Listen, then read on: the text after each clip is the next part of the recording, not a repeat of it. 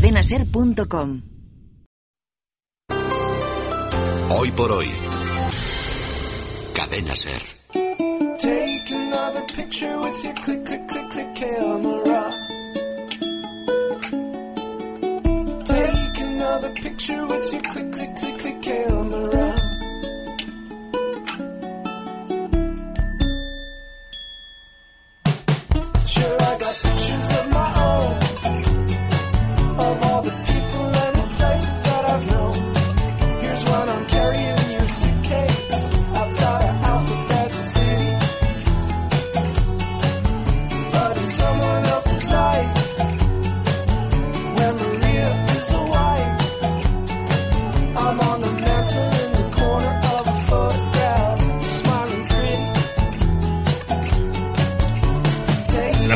19 minutos de la mañana, 19 minutos en Canarias, en Radio Barcelona.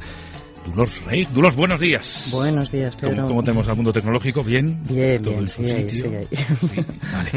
Bueno, a ver, eh, que hoy tenemos muchas cosas que contar. Eh, por cierto, a partir de las once y media eh, vamos a hablar de, un, de una discusión yo creo que fundamental, y, si es así, Dolores, tú me rectificas, fundamental para, eh, para entender el uso que se está haciendo de las redes sociales, de Internet, de la tecnología, de los perfiles propios, de los perfiles personales y del amparo que esos perfiles eh, ofrecen, eh, digamos, las marcas, la empresa en la que uno trabaja. Yo planteaba esta mañana un ejemplo, y un ejemplo concreto que los oyentes van a entender enseguida.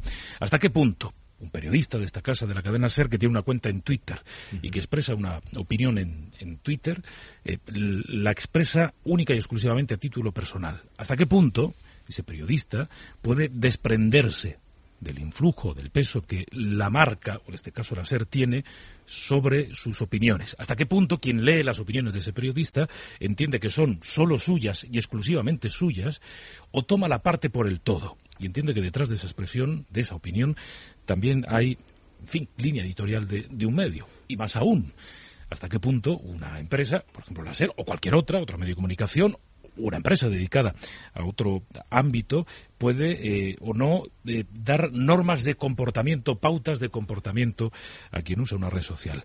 Eh, yo digo que es un tema y una discusión fundamental, Dolores, Sí. que se está dando en este, en este mundo, que en algunos países ha provocado ya despidos, Sí. e incluso limitaciones ¿no? al uso de, de perfiles sociales, y una discusión que no sé si está resuelta. Sí, yo creo que, que, en parte el tema es el que comentas, que está hablando de medios de comunicación, el tema de la ideología, el tema de, de- de la tendencia personal es importante. Yo creo que en la medida en la que en la profesión en la que te desenvuelvas eso es importante, es importante. El perfil en redes sociales evidentemente está vinculado a lo profesional. Hay profesiones en las que no lo veo tanto, ¿sabes? En, en temas más técnicos, en temas en los que, pues si eres ingeniero informático, realmente da igual de qué tendencia política seas o, o ideológica, etcétera, ¿no? Yo creo que depende ya de- de- del sector que estemos hablando. Es un tema complejo, pero Sí. como bien decías. Sí, sí, y lo vamos a analizar a partir de las once y media. Antes, nuestro capítulo de aportaciones al, al conocimiento general. Eh, empecemos por la aplicación, eh, Dolores, o por la desaplicación, ¿eh? que es lo que nos quieres Cierto, contar. cierto, cierto, sí, porque yo creo que uno de los problemas que nos encontramos muchas veces a la hora de, de utilizar herramientas de la denominada web 2.0 o de esta web de hoy, digamos, de, de la actual, es que intentamos acceder con ella, a ella, con herramientas que son del pasado. Yo esta mañana pensaba, digo, esto es como intentar ir en carro por Barcelona, por, por Barcelona ciudad. Pues tú puedes, ¿eh? pero no, no hay ningún problema. pero, pero habrá cosas de las que no te podrás beneficiar. Por ejemplo, de la limitación de velocidad 50, creo que no, que con el carro. Te libras, de, por ahí te libras, sí, sí. Exactamente, por ahí. A no ser que tengas un pura sangre que te eso como... Exactamente, exactamente. Habrá cosas que no podrás usar. Esto es un poco lo mismo. A veces intentamos acceder a aplicaciones que nos permiten hacer virguerías, cosas fantásticas, con navegadores que están pensados para una época en la que todo eso no era posible. Es el caso del Internet Explorer 6, por ejemplo, en el que muchísimas empresas todavía lo están utilizando. De hecho, se habla de un 11% de, de IE6, que es la- la- la- el, el diminutivo, digamos, en el mundo, cuando realmente no se puede acceder ya con él ni a Google Docs, ni a Google, a la mayoría de servicios de Google más, más habituales, ni siquiera el Gmail, vamos, o sea, realmente hay muchas funciones mm, avanzadas. Hoy en día el lenguaje de la web ya es el HTML5, en términos más técnicos, y el IE6 evidentemente todavía no lidia, no es capaz de, de- de navegar por ese lenguaje, ¿no? De alguna forma. Entonces, el mismo Google está amenazando con dejar de, incluso que no se pueden hacer búsquedas con IE6. O sea, ya estamos en un momento en el que Google amenaza ya no el IE6, amenaza el 7, amenaza el 8, el actual es el 9. Digamos, estamos ahora mismo en el 9 y dentro de nada en el 10. En fin, resumiendo, es importante actualizar el navegador. Es importante, si estamos utilizando Internet Explorer, tener la última versión disponible, porque podremos utilizar todos los servicios, todas las, las ventajas posibles de la web, y es importante, si no, utilizar otro navegador que es en el fondo, entre nosotros, lo que pretende Google. Sabéis que tiene su propio navegador que se llama Google Chrome.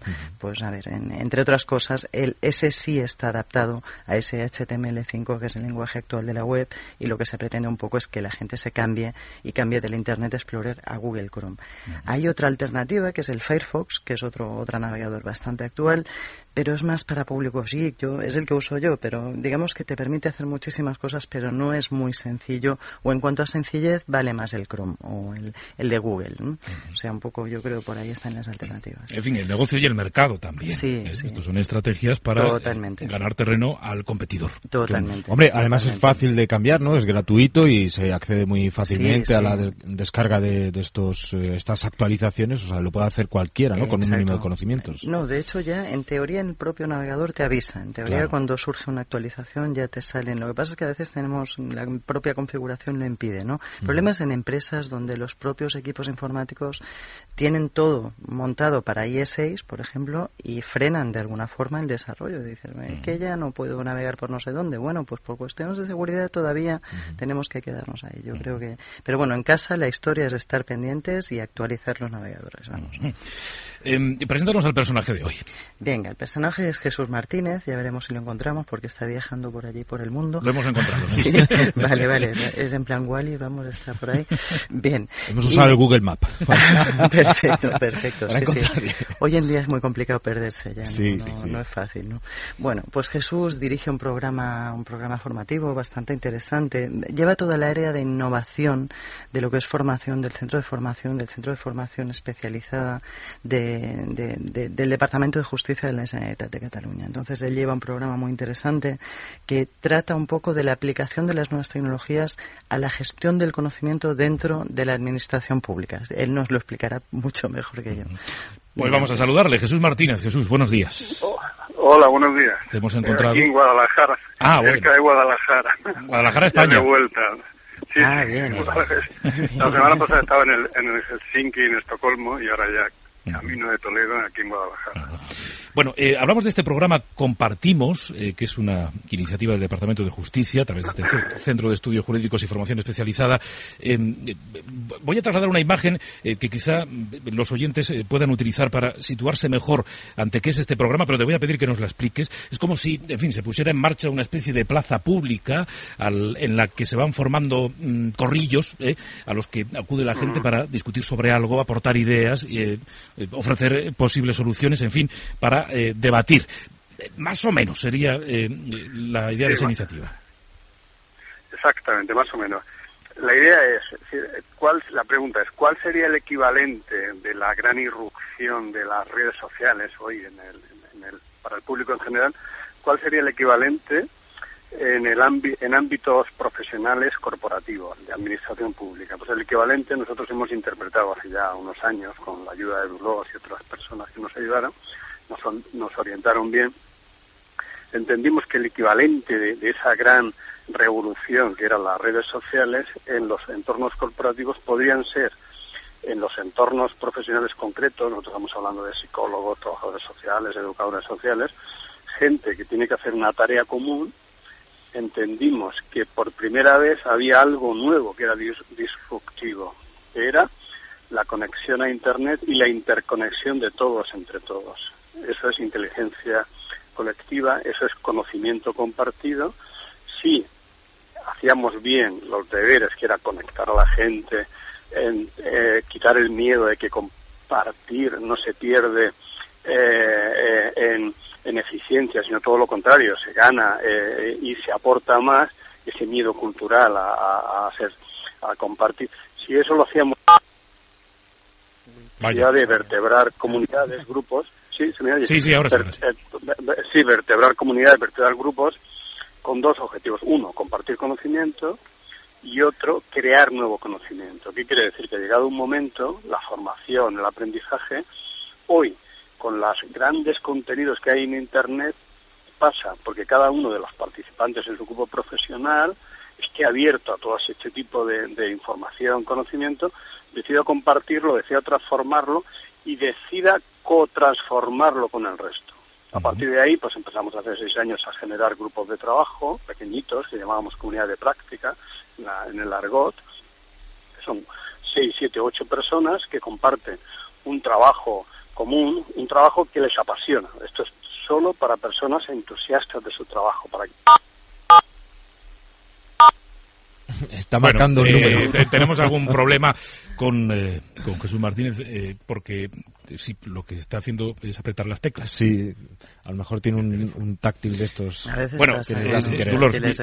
Mientras recuperamos la, la comunicación con, con Jesús y puesto que conoces bien, bien este proyecto, eh, se trata, por tanto, de que él mencionaba el caso de los psicólogos, psicólogos que trabajan para el Departamento de Justicia de la Sí. Generalitat, por ejemplo, Sí. y, y que tienen experiencias que contar de su trabajo Sí. y experiencias que compartir con otros psicólogos, eh, pues, posiblemente a los que no conoce y que trabajan en otro lugar de, de Cataluña, Claro. que tienen a su vez sus propias experiencias que contar a los demás. Sí, sí, mira, yo un ejemplo concreto muy, muy que ayuda mucho a entenderlo, yo siempre lo pongo para explicar este programa precisamente, las leyes surgen a veces antes de que los colectivos profesionales afectados estén preparados para ellas. Por ejemplo, imaginaos la ley de movilidad seguro, la- la- de movilidad segura, que significaba que cualquiera de nosotros con una copita de más puede ir a la cárcel. No es el colectivo que habitualmente va a la cárcel. Todos sabemos qué tipos de colectivo van habitualmente a la cárcel. Esto genera una realidad nueva para psicólogos, para educadores, para muchísima gente que no con los protocolos antiguos de tratamiento pues se puede funcionar, pero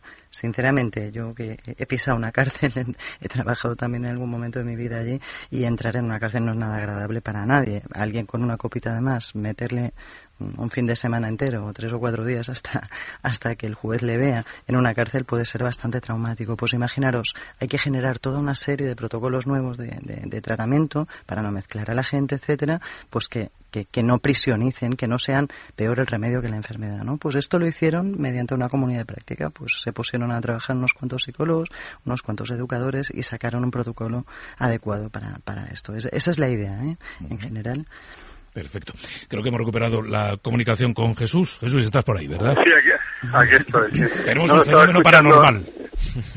Sí, sí, estaba escuchándolo, sí, perfectamente. Al cabo del tiempo, por proporcionar un poco el, después de varios años de rodaje, porque esto tiene todo un ritual, hay que conformar. Si la gente no se pone a trabajar, a colaborar de la noche a la mañana, y es precisamente lo más complicado, es decir, articular un sistema que sea sostenible en el tiempo, pues hay que vencer resistencias culturales, porque lo que yo sé es importante y no puedo, eh, y si lo comparto lo pierdo. Entonces esa es la gran barrera. Entonces a partir de ahí, entendiendo que eh, buscamos la eficiencia y que en los tiempos tan complicados en lo que estamos ahora, o somos más eficientes, estemos trabajando en lo que estemos trabajando, nos venimos eh, obligados a dar un plus, un plus más. Entonces a partir de aquí, en, eh, primero en grupos profesionales más inquietos, los educadores sociales, por ejemplo, trabajadores sociales, grupos profesionales que entendían que podían dar más, eh, se empezó a generar una dinámica de colaboración y una dinámica de detectar problemas que había en la organización y a partir de ahí aportar soluciones. Por ese camino, los grupos van generando respuestas a algo que ya es eh, muy común, es decir, que los problemas son prevenidos, son muy rápidos, ya no estamos en la administración del 1900 donde eh, prácticamente no había novedad, era un mar, un mar tranquilo, es todo lo contrario, de un año a otro se generan inquietantes problemas que hay que resolver y que el conocimiento, y eso es lo que nosotros entendemos que hay que aportar, el conocimiento está dentro en el 80%, 90%, en proporciones muy altas. Son los propios eh, empleados los que tienen el conocimiento. Si se genera un ambiente de este tipo en el que eh, se detectan los problemas y entre todos buscan soluciones, somos mucho más eficientes para afrontar cualquier reto de, en el futuro. Y ahora tenemos, en ese sentido, 22 grupos profesionales trabajando en el Departamento de Justicia. En el Departamento de Justicia eh, quiero dejar claro que eh, da igual eh, justicia, agricultura, comercio, hacienda. Nosotros somos de la máxima que donde hay 100 personas hay 15 entusiastas, 15 inquietas por eh, biología, por momento de evolución, eh, por, llámese por, qué, por lo, llámese eh, lo que quieras. Y esas 15 personas, si sabemos detectarlas y articularlas, van a generar una especie de, de onda expansiva que si se hacen bien las cosas puede fructificar en una especie de plataforma de aprendizaje, de conocimiento, de dar soluciones, que puede coordinarse, y eso es un poco también la otra gran barrera, en ambientes parcializados, sectorializados o muy jerarquizados como en la administración pública.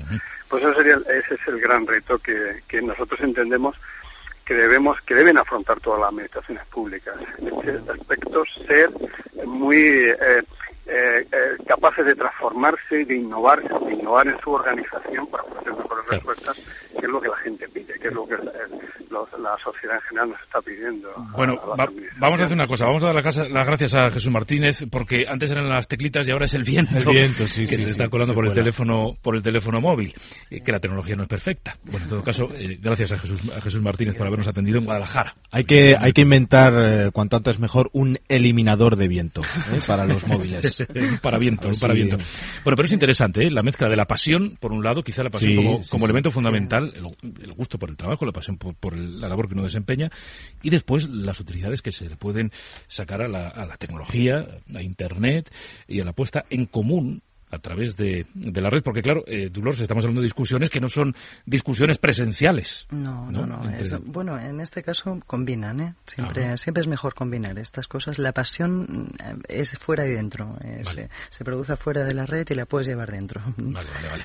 Bueno, eh, más cosas. El, el fenómeno que nos quieres trasladar esta semana, que lleva por nombre fan theory, o la teoría de la diversión. Sí, esto es otra cosa que nos apasiona muchísimo. Pasárnoslo bien, divertirnos, jugar y todas estas cosas. Y en base a eso un poco se mueve toda una teoría que está dando lugar a la consultoría y está dando lugar a, formas de trabajar que, que, que, cuya base es precisamente esa, ¿no? Es decir, cómo promovemos determinados comportamientos sociales, cómo promovemos determinadas decisiones de compra, en el caso de la publicidad, del marketing, etcétera. Cómo hacemos el Twitter de la Casa Blanca divertido, que os pondré un ejemplo precisamente también de eso. ¿Cómo hacemos, cómo ganamos seguidores mm, de una forma fácil? Pues promoviendo de la diversión.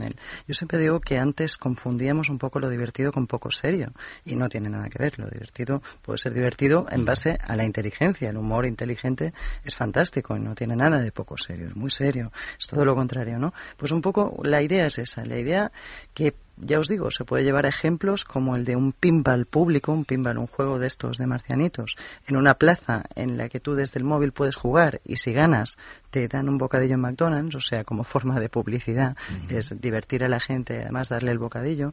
Se puede utilizar otro ejemplo muy famoso, es un piano, un piano, unas escaleras, digamos, para salir del metro. Puedes salir por la escalera mecánica o por la escalera no sales, normal. Al final no sales, te quedas al final ahí. No sales, ¿lo habéis visto el vídeo? ¿Habéis visto el vídeo? ¿Sí? Vale, no, no, porque tiene un vídeo en YouTube que precisamente muestra esto, ¿no? Como la gente al final no sale, al Claro, final se pasa. Se queda en la escalera. Exactamente. Abajo. Exacto. O el último que os voy a poner, que es este ejemplo del Twitter de la Casa Blanca, que hace muy poco, en medio de toda la crisis económica, de la deuda, de toda la historia esta, salen y ante la crítica a un usuario que les dice el Twitter de la Casa Blanca es muy aburrido, contestan, bueno, pues nada, para que te diviertas un poco, te pasamos este vídeo. Y le pasan el vídeo de Rick Astley de Never Gonna Give You Up, que no Sí, sé si lo habéis sí. visto, No, pero un es como clásico de los 80. Eh, exacto. Y un clásico también de tomadura de pelo en Internet. Cuando tú quieres tomarle el pelo a alguien, dices, mira qué vídeo más chulo. Se lo envías y te sale el Rick rolear, se le llama esto, ¿no? Ujú. Es una broma tuitera o internautica típica, ¿no? Bueno, pues imaginaos esto en el Twitter de la Casa Blanca, ¿no? Esto es Qué fan theory desparpajo, todo. ¿no? Sí, es de la sí, Casa. Blanca. Sí, sí, ah, que te aburre, pues toma, que te envío un vídeo de. Sí, sí, totalmente. No, no te lo esperas, ¿no? No, no, no, desde luego que no. No, no. Que, eh, sobre todo ante perfiles de instituciones tan serias. Eh, exacto. ¿no? Y exacto. tan importantes, ¿no? Sí, sí, sí. Eh, la curiosidad eh, de esta semana tiene forma de investigación. Ah, Sí, sí, bueno, es una investigación muy reciente que viene a decir algo que parece bastante aplicable a muchos sectores y a muchos temas, y es que el 10% de, de cuando el 10% de la población cree en una idea, esa idea tiende a popularizarse. O siempre nos preguntamos cuál es el mínimo de personas eh, que hacen de algo un meme, por ejemplo, que hacen de algo algo que se convierte en multitudinario y que todo el mundo acaba adoptando. Imaginaos, en el ámbito de la política es, es fundamental, es importantísimo, pero también, por ejemplo, es importante saber a cuánta gente hay que convencer para desalojar una población afectada a un huracán. Por ejemplo, dices, ¿qué mínimo de gente es necesario que esté informada para que esos lo transmitan a todos? ¿no? Pues parece ser que es un 10%. Parece ser que las investigaciones, además, coincide con reglas de la física y de la, y de la ecología y de la, y de la botánica, incluso de, de, de ecosistemas naturales, cuando el 10% de organismos, cuando el 10% de personas conocen una idea, esta ya tiende a difundirse a toda la población. O sea, si queremos hacer que algo mm, se adopte por la mayoría, con convencer al 10% es suficiente. Ah, Esa es la idea. O sea que si convencemos al 10% que escuchen la SER, Totalmente, ya toda España. tendríamos aquí eh, 200 millones de oyentes. Ya tenemos una misión. Sí. Porque claro, entre los convencidos también habrá ciudadanos de otros países. Claro, sí, sí, mundial, mundial. Claro, claro. Mira, mira que Nada, la vamos, vamos a tener que meter aquí un juego o algo en la, en- ¿no? Para combinar Sí, lo que sí, hemos sí. estado hablando, como la Casa Blanca. Sí, me pues sí. Para pues que sí. convencer a ese Buena 10% de la población mundial. Buena idea. Y así. Pues mira, vamos a grabarte un vídeo, Juanpe, cantando. y entonces cuando alguien nos diga, el perfil del hoy por hoy es muy aburrido. Ahí que enviamos el vídeo de Juanpe entonando unas eh, bonitas. Unas tonadillas. Te ha tocado. Bueno, eh... Oye, ¿me puedes acompañar, eh, Dolor? pero sí está No, no, yo, yo, yo estoy muy lejos. Sí, bueno, pues nada, Pedro, tú que estás aquí a mano. Es un poco complicado. Lo haremos. Yo no sé si el perfil de Twitter eh, de hoy por hoy es eh, divertido o no. Eh, procuramos que el programa lo sea. Sí. Divertido e interesante. En unos minutos, a la vuelta de la publicidad, nos vamos a adentrar en, en ese eh, mundo complicado, mundo proceloso, mundo de la persona y la empresa, de la parte y el todo. Es verdad, lo decía antes Dolores, que es algo que genera dudas sobre todo en el entorno de los medios de comunicación. Pero vamos a descubrir que no solo en el entorno de los medios de comunicación hay algunas empresas, vamos a conocer el, el caso de Viajes Iberia, por ejemplo, que para aquellos empleados suyos que tienen perfiles personales en, en- en Twitter, eh, les ha dado una serie de instrucciones sobre cómo utilizarlos, para que un mal comentario o comentario aparentemente jocoso, gracioso de uno de sus empleados no pueda o no acabe afectando a la imagen de marca. Que esto es mucho más complejo que de abrirse una cuenta y decir, hola, buenos días, Aquí con estoy el yo". pie izquierdo Claro, claro. y la prima de riesgo sube y qué desastre los gobiernos mundiales. Bueno, pues eh, ahora seguimos. Tú los, eh, no te vayas de allí, Venga, que es importante. Nosotros nos quedamos aquí. Once y media, diez y media en Canarias. Hoy por hoy. Cadena Ser.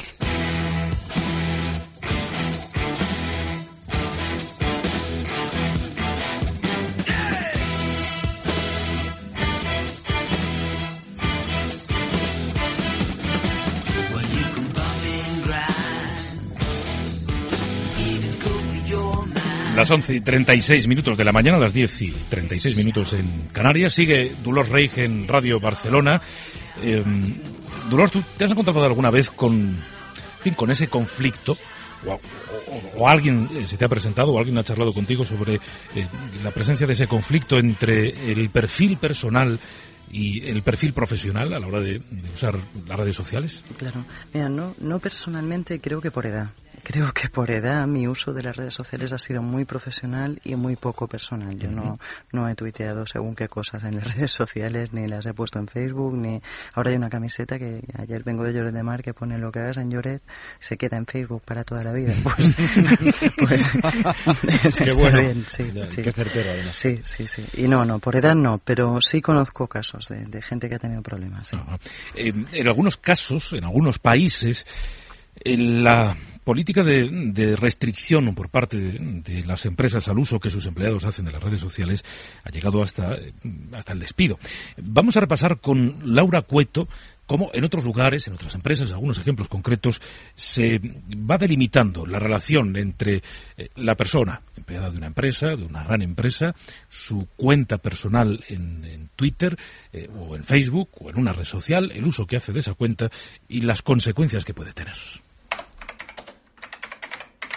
Menudo día tan aburrido en el trabajo. Por Dios, odio mi trabajo. No te metas a mi Facebook, no te metas por favor. Twitter o Facebook no son buenos confidentes. Las redes sociales en general pueden ser fatales si las utilizamos para quejarnos de las condiciones laborales. Un tuit o un estado cizañero que implica un superior puede costarnos una sanción o incluso el despido. De momento no existe una legislación al respecto, pero son ya muchos los casos de trabajadores que han metido la pata a través de las redes sociales. Hemos preguntado qué opinan en la calle. No, a la vez no debería estar permitido, pero una vez que estás en unas redes sociales, eh, tú abres la puerta a que la gente sepa cosas de ti. O sea que a la vez, no sé, eh, esta, responsabilidad también saber lo que pones en, en la red. Vamos con algunos ejemplos. En España, la Generalitat de Cataluña decidió suspender durante tres meses a un profesor en Tarragona por publicar en Facebook comentarios insultantes contra el director y otros profesores del centro. El caso de Kimberly Swan fue más allá de la sanción. Esta joven inglesa de 16 años contó en su perfil de Facebook que su primer día de trabajo había sido muy aburrido y eso le costó el despido. Que le despidan por lo que ha escrito me parece mal. Si en las horas de trabajo estaba utilizando las redes o cualquier otra cosa fuera del trabajo y le han pillado por eso, pues bueno, andate con cuidado. Muchos no se andan con cuidado. Justin Giddens, por ejemplo, iba a debutar en la ACB, pero se ha quedado en la calle. La razón, otra metedura de pata en Twitter, donde el jugador presumía de su descuidada alimentación publicando fotos de sus grasientos desayunos, que al final acababan reflejados en su bajo estado de forma. Yo no tengo Facebook de todas formas ni nada de eso, justamente por eso, porque quieras o no, siempre se eh, acaban enterándose de las cosas, no sé. Cada vez son más las empresas que vigilan a sus empleados a través de Twitter o Facebook. No se libran ni los medios de comunicación. Es el caso, por ejemplo, de la BBC, el Washington Post o Reuters, que han redactado un estricto código de conducta en las redes sociales para sus empleados. En todo caso, encuentro que es atentar contra la libertad de expresión desde que aparecieron las redes sociales, cada vez se hace más delgada la línea que separa lo privado de lo público. A mí me parece que Twitter ya se ha convertido en una herramienta para hacerse interesante y Facebook ya solo y única y exclusivamente para dar envidia a los amigos. Se dedica solo a publicar fotografías de sus vacaciones, de sus cenas y de sus restaurantes. En fin, nada interesante. Lo que está claro es que parece que tendremos que pensarnos dos veces las cosas antes de lanzarnos a publicarlo en la red. No te metas a mi Facebook. Quiero que saludemos a Marcos García. Él es responsable del área estratégica de ECRAN. Es una empresa que eh, se dedica a asesorar sobre la política de, comunicación corporativa, sobre la presencia de la imagen corporativa en las redes sociales, en el mundo online. Marcos García, muy buenos días. Hola, buenos días. Eh, eh, entiendo que no, que no está resuelta ¿no? la relación entre empresa y trabajador, la relación de poder o de dominación de la empresa sobre el trabajador o la libertad del trabajador respecto a la empresa en el uso de las redes sociales? No, es un asunto muy complejo porque eh, lo que en teoría debería ser una comunicación privada, es decir, la, relación que establece una persona con su ámbito cercano a través de las redes sociales, ahora tiene también esa doble vertiente de la publicidad. Entonces todo el mundo, en teoría, eh, puede acceder a estas comunicaciones que en un primer momento pensamos o establecemos como privadas. Eh, Alguien puede, puede pensar, bueno, pues lo que yo escriba con mi perfil, con mi nombre, aunque bien es cierto, soy trabajador de X empresa, no tiene por qué importarle o no tiene por qué afectar al buen nombre de la empresa. No tiene por qué, pero realmente se produce un fenómeno similar que podría producirse en una conversación eh, informal entre amigos. Eh, es muy probable que cualquier persona haya comentado eh, cosas sobre su trabajo en el bar con, sus amigos. Y también es muy probable que alguien de ese entorno pertenezca también al entorno de la misma empresa. Lo que tú estás contando en lo que piensas que es un círculo privado puede trascender de ese círculo. Y en Internet ocurre más o menos lo mismo. Tú puedes contar algo dentro de lo que piensas que es un círculo privado, pero que trascienda a la actualidad de la empresa. Y la empresa es la que muchas veces estima si eso eh, es relevante o no para, para su comunicación. Y este conflicto no, no podría resolverse con una nota en el perfil personal de, cada usuario en la que se dejara claro que las opiniones eh, ofrecidas a través de ese perfil son exclusivamente personales y que no involucran al, editorial de, la empresa a la que se pertenece o algo así. Realmente sería lo más lo más práctico. Lo que pasa es que muchas veces tampoco importa mucho la, intencionalidad con la que uno haga los comentarios. La empresa muchas veces puede estimar que, lo que alguien está contando desde sus perfiles es, eh, es susceptible de afectar a su imagen y en ese sentido lo que puede hacer es eh, tomar medidas eh, contra el trabajador. Dolores. Sí, sí, no, no, estoy de acuerdo, ¿eh? que hay que tener cuidado. Está claro que volvemos a lo de antes, en la medida en la que la empresa esté vinculada al tema ideológico, porque también yo siempre digo que si un jefe te va a dejar de contratar o te va a odiar mucho por lo que tú dices en redes sociales, a lo mejor vale la pena que le avises antes, o a lo mejor en procesos de selección que detecten que yo tengo determinada ideología totalmente incompatible con la de esa empresa, quizás mejor que me detecten antes. O sea, yo creo que en, en el fondo somos más transparentes en, para lo bueno y para lo malo, ¿no? Y, y es, es un tema importante, evidentemente. Eh, eh, Marcos, eh, la relación de la empresa con el, con el trabajador, ¿hasta qué punto las empresas han asumido o están asumiendo que deben formar también a los trabajadores en el uso de las redes sociales? les está costando les está costando bastante. En el último año se ha notado que ya hay un interés real en, en el mercado por entender qué está sucediendo con las redes sociales y cómo cada uno las estamos utilizando en nuestro día a día. Hace yo empecé con internet, bueno, yo empecé hace mucho tiempo y y hace cinco años, por ejemplo, era un absoluto desconocido el tema de las redes sociales dentro de dentro de la empresa. Yo vengo además del mundo de los medios de comunicación y recuerdo cuando yo empecé a trabajar con, con internet, compañeros eh, de medio me, me miraban un poco como el raro, porque actualizabas el- la página de- la página web del medio y, y estabas un poco metido en el tema.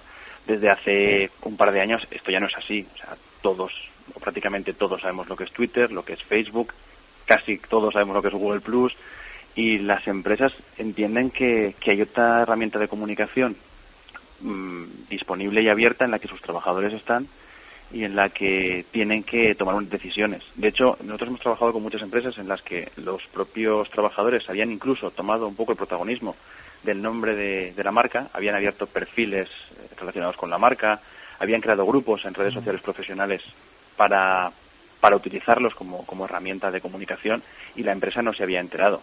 Entonces, cada vez más, claro, los responsables de comunicación ven que o, se ponen las pilas y se ponen al día o se, cre- se genera una situación un poco de, de comunicación errónea entre lo que los trabajadores van haciendo por un lado y lo que la dirección o lo- la marca va haciendo por otro. Claro.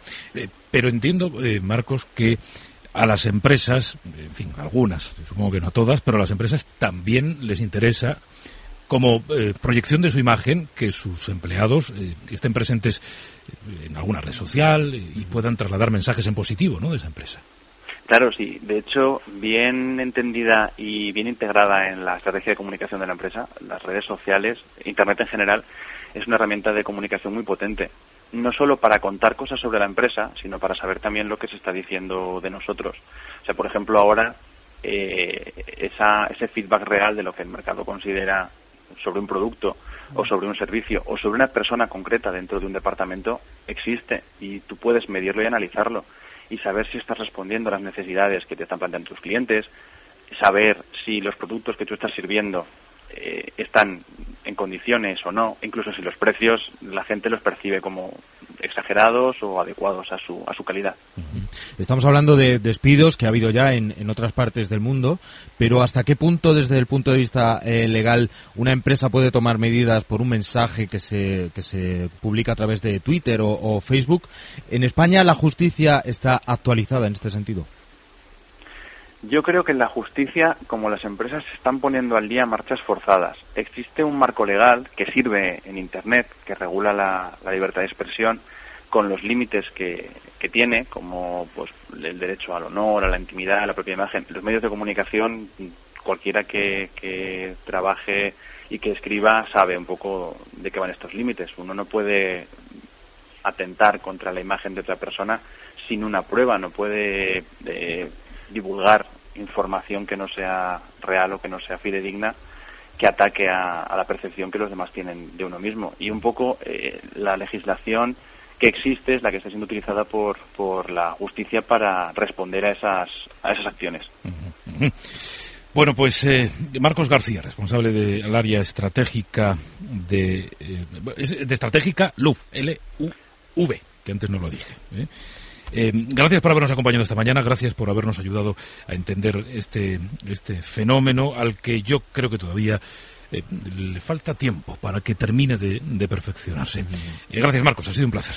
Un placer. Gracias. mi parte, gracias. Gracias, buenos días. Eh, vamos a escuchar eh, un caso concreto, el de viajesiberia.com, que puso hace un tiempo, ya hace unos meses, en marcha una estrategia de eh, comunicación corporativa en la que implicó, sí, a sus trabajadores, porque, como nos ha contado Pedro Sastre, lo que se dice en Internet de la marca, eh, en fin, ya no solo lo que opinan los clientes, sino sus propios trabajadores es importante tiene mucha trascendencia lo que una marca dice en Facebook, lo que una marca dice en Twitter y remarcamos muchísimo la importancia y que mm, nuestros compañeros se den cuenta de la trascendencia que puede tener un comentario eh, fuera de tono dentro del perfil corporativo de nuestra empresa.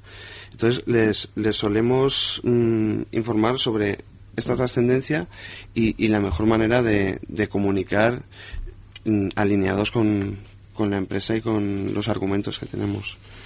Hay algo que ocurre, en el caso de Pedro Sastre, lo vamos a comprobar ahora, y en otros muchos casos, y es que hay a quien le siguen, no por ser quien es, sino por trabajar donde trabaja. Cualquiera de los que estamos, por ejemplo, en esta radio, eh, eh, podríamos confirmarlo. Sí. Es decir, eh, Pedro Blanco, seguido en Twitter, eh, no tendría ningún seguidor si, si, no tuviera el amparo del medio. Claro. Es evidente, y altavoz que supone el medio. Eh, Pedro Sastre confirma que efectivamente a él le siguen en Twitter, no tanto por sus comentarios, o, o a lo mejor por sus comentarios, pero también y sobre todo por el cargo que ocupa. Y que, claro, eso le obliga a tener prudencia. Si tú te siguen porque eres el responsable de estrategia online de una gran de una gran marca de turismo, pues eh, está bien que utilices un, un lenguaje digamos aséptico donde pues comentas que has ido a hacer footing por la mañana, que estás de viaje en, en el extranjero, pero no entras muy al detalle de niveles personales. No cuelgas fotos de tu familia, no cuelgas fotos de tus amigos, sino que es algo muy aséptico y, y también tratas de utilizarlo para eso, dar, dar esos, esas notas profesionales, porque hay gente que sigue tus perfiles por, por tu desempeño profesional. O sea. Vamos a saludar a Javier Prenafeta, es abogado especializado en nuevas tecnologías. Señor Prenafeta, muy buenos días.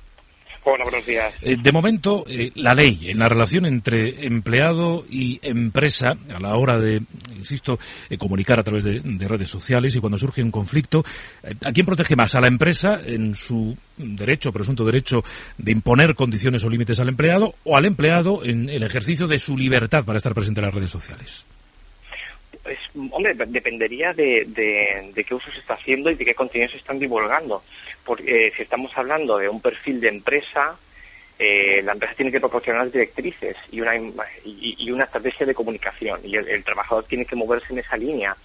Si es el trabajador el que está difundiendo información sobre, lo, sobre su trabajo, eh, pues hombre, hay límites en, cuanto a confidencialidad, lo que sean secretos de empresa, imagen, eh, y digamos el, el, honor de, la, de las personas de las personas jurídicas también. Entonces eh, habría que ver depende de qué, se están qué contenidos se difunden y luego también si se está haciendo en tiempo de trabajo o lo estás haciendo en, en, tu tiempo de ocio. Em, si lo que se aporta a través de un perfil eh, Facebook en Twitter en cualquier otra red es información no información objetiva sobre sobre la empresa yo creo que hay no hay ninguna duda de que de que hay límites claros. Pero y si lo que se aporta señor Pernafeta es subjetividad antes eh, eh, comentábamos el caso de una empleada despedida porque en su primer día y a través de una cuenta dijo eh, vaya día tan aburrido en el trabajo. Eh, supongo que ahí los límites son menos claros. Sí, sí, son menos claros, y es verdad que, que, a, que a las personas les preocupa bastante y sí que en, Europa ha habido casos de despidos por estas cuestiones.